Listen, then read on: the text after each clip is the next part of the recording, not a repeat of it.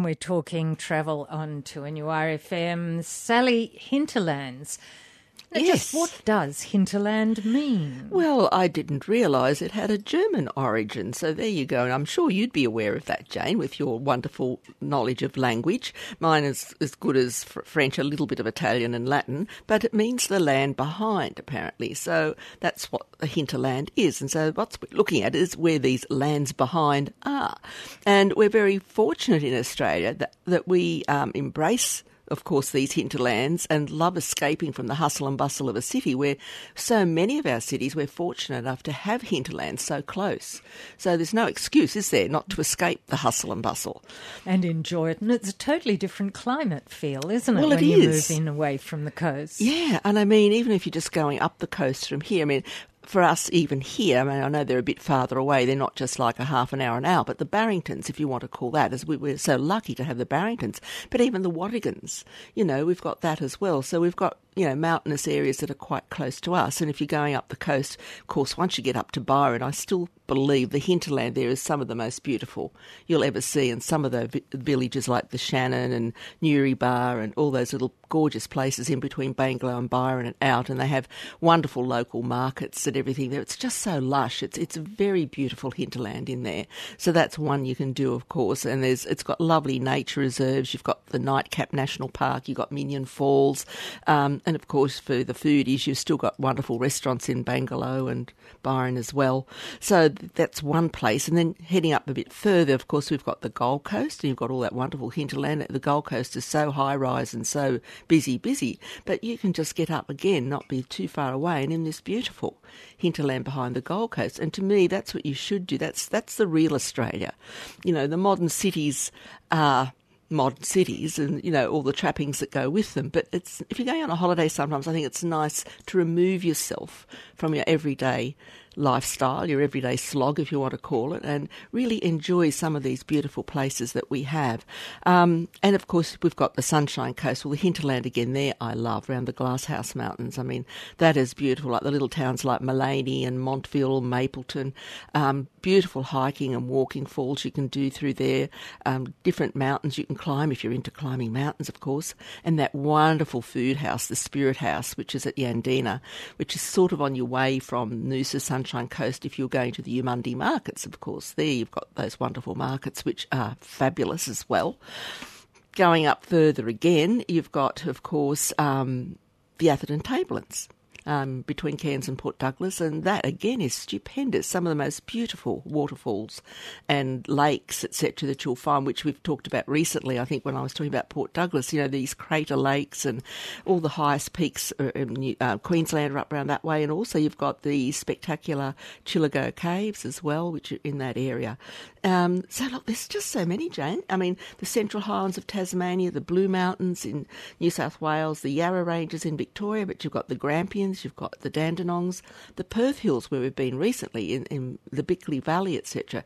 Just gorgeous, and from where the Bibbulmun track starts at um, Kalamunda, and that part of the Perth Hills wasn't where the bushfires are, by the way. That was more the northern part of the of the hills. So the southern part of the hills, again, some lovely restaurants, and the Southern Highlands. Look how pretty Bowral and all around that area is, you know, Mossman, etc. There's just some gorgeous places down there.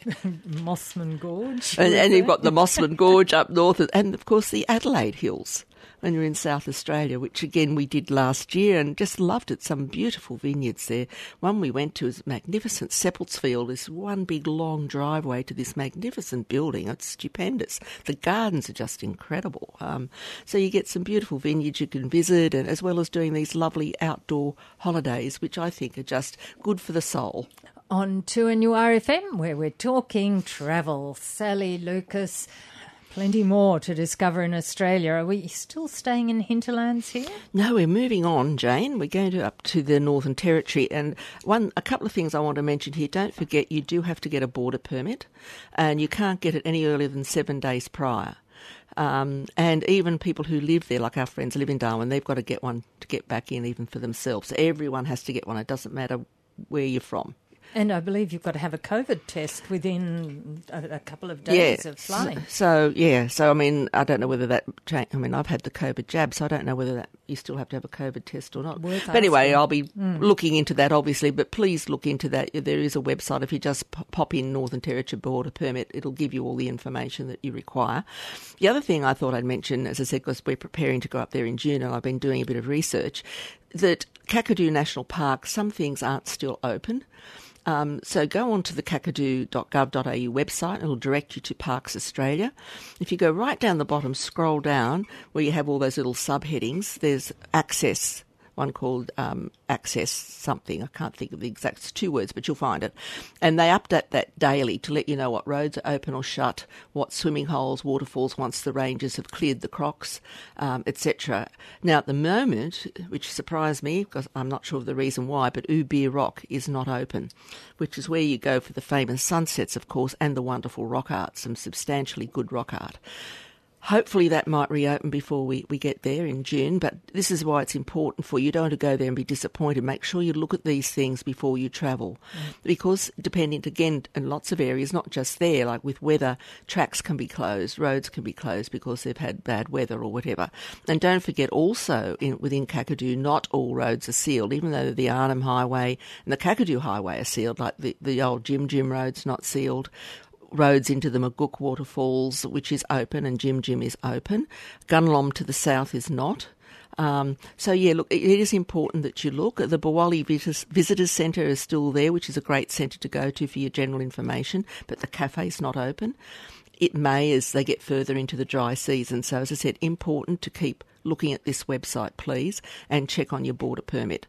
Okay. Um, then I thought we'd also talk a little bit about Katherine, which is quite a spectacular part of the Northern Territory. And it's, I just was reading a lot about it, but it comes that it's being, first of all, it's 1.65 billion years old. So that's amazing, isn't it? And if you've been there, Jane, I know We're that. talking about the gorge here. Yes, the, the, gorge. No, not the cane. We're talking about the Nitmiluk Gorge, which is just outside of Katherine, of course. You've got sandstone cliffs there that um, both sides of a 13 kilometre section of the, the Katherine River. And they weren't sighted by non Aboriginal uh, people until the 1800s, when it was the likes of uh, the explorer Ludwig Leichhardt turned up. But apparently, they say he and his men were too exhausted to appreciate the magnitude of the scenery. But anyhow, um, the area was gazetted as part of the Katherine Gorge National Park in the early 1960s, but by that time, vast tracts of the land around the area had been turned into pastoral lease, which people weren't happy about, of course. And by the 1970s, the gorge had become a real national flashpoint. So in 1978, the local Jawoyn people launched a land claim two years after the federal parliament had passed the Aboriginal Land Rights Act. So anyway, they were worried that um, non-Indigenous people were worried that the gorge could be closed off if it was handed back to the people. You know, so there was a bit of a bitter struggle went on during this this era. But about three years later, um, after Bob Hawke had handed Uluru back to its traditional owners, he believed Nitmiluk should, um, you know, good back to the people of the Jawoyn people. So anyway, it's a really beautiful place to go to, and you certainly it's it's worth the trip down to Katherine just to go up that gorge. It's it's quite remarkable.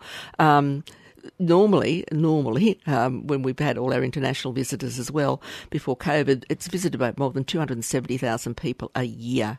So you can do a day trip, uh, of course, and you can either, if you're lucky enough to have been on the Ghan and you might have hopped off at Katherine, or if you've just driven up, or if you're doing a day trip, which you can, not a day trip, but I mean a couple of days trip, it would be out of Darwin to go down to Katherine and do it. Or if you're just in Katherine, you can just do a day trip, of course. But it is really such a beautiful part of our country. And as we keep saying, know, go and see all these places now while while we can. You know, people that haven't travelled, and I know so many people who still haven't even been to the Northern Territory or Darwin, you know, or Port Douglas. But having said that, in the last week, about four different friends of mine have gone to Port Douglas or booked to go. Isn't that amazing? Um, but please, with all of these things that I've been mentioning, they are booking out a long way ahead now. You do need to get in early. You do need to make your reservations. Don't just think you can freelance anymore and just just turn up and hope you can get on what you want to get on. It may not happen. So just please keep that in mind when you want to book a, you know, cruise up the Katherine Gorge or uh, Nitmiluk Gorge or, you know, on the Yellow Waters at Cooinda or whatever. Like, you really do need to do your research. And there are some times that are more popular than others, obviously, so often look for a time that mightn't be as popular and you'll probably get on. But yeah, please do your planning. Um, it, it really is worth it to make your trip worthwhile that you get the most out of it. Your station 2 and your RFM, we're talking travel and it's hot deals time. What's around at the moment in the marketplace, travel wise, Sally Lucas? Oh, look, there's heaps. And of course, we've got so much to love about our own country. Let's celebrate Australia, where anything is dull. Nothing is dull, should I say, and everything is breathtaking. Um, Tasmania in depth. This is a, a, lovely tour for people who don't want to drive themselves, and it's a 14 day, and it is in depth of, of Tassie. It's got departures from September this year through to April next year, and it's a touch under 6,000 per person. Lots of wonderful inclusions, and of course, you're doing Hobart, you're doing Port Arthur, you have three nights in Hobart, you go to Russell Falls and the Mount Field National Park, Strahan, Cradle Mountain, into the Tarkine. Smithton, Stanley, Sheffield, Launceston, St Helens, Bicheno, Freycinet National Park. It's a really in depth tour of Tasmania, so that's great and South Australia, of course, that's got lots of beautiful things we can see there. So this one is called A Taste of South Australia. And what you're doing with this one is you've got some time in Adelaide and then you're going to the Barossa, you're going to the Adelaide Hills, McLaren Vale and also Kangaroo Island and then back to Adelaide again. And it's a nine-day itinerary from under 4,000 with December's, uh, with December's, with departures December this year through to March next year. And there's another one which is a little bit more in depth, Discover South Australia, and it's doing two nights in the Flinders Ranges, which are just magnificent. And again, very ancient. And I think I mentioned before, Jane, that it, they were part of a chain that was linked to the Antarctic and the old Gondwana land. We were all joined together. It's amazing when you think about that, isn't it? Yes. Absolutely amazing. Clare Valley, the Barossa, the Adelaide Hills, Adelaide, McLaren Vale, and two nights on Kangaroo Island with departures July to October this year from just under 5,000.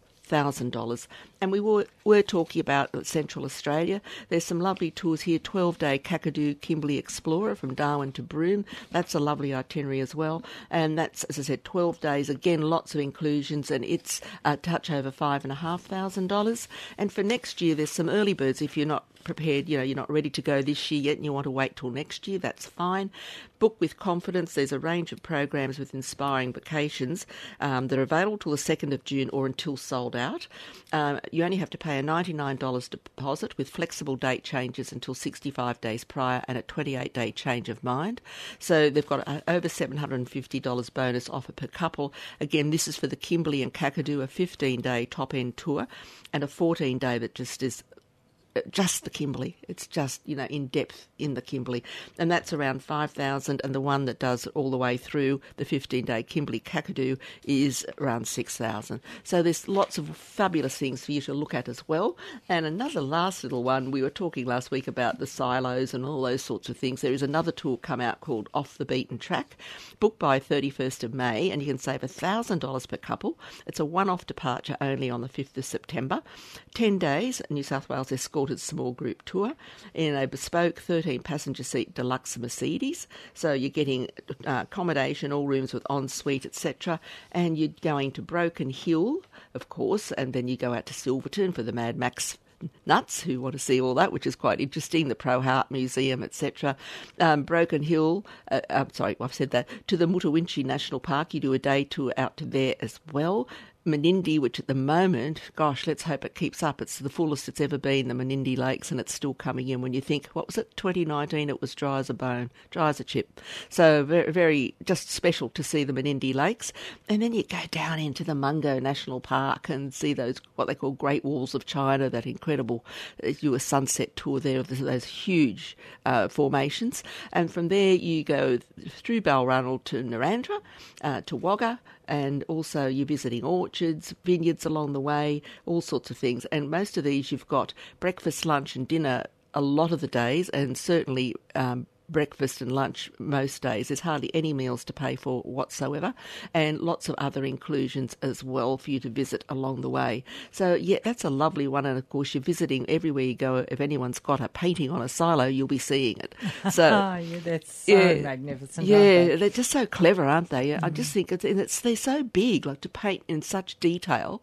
You just look at them, you think, what wonderful artists they are. These mural artists. It's just incredible stuff to see. You never know what you're going to find when you move into the hinterland. into the hinterlands. That's what we need to be doing. Escape, escape.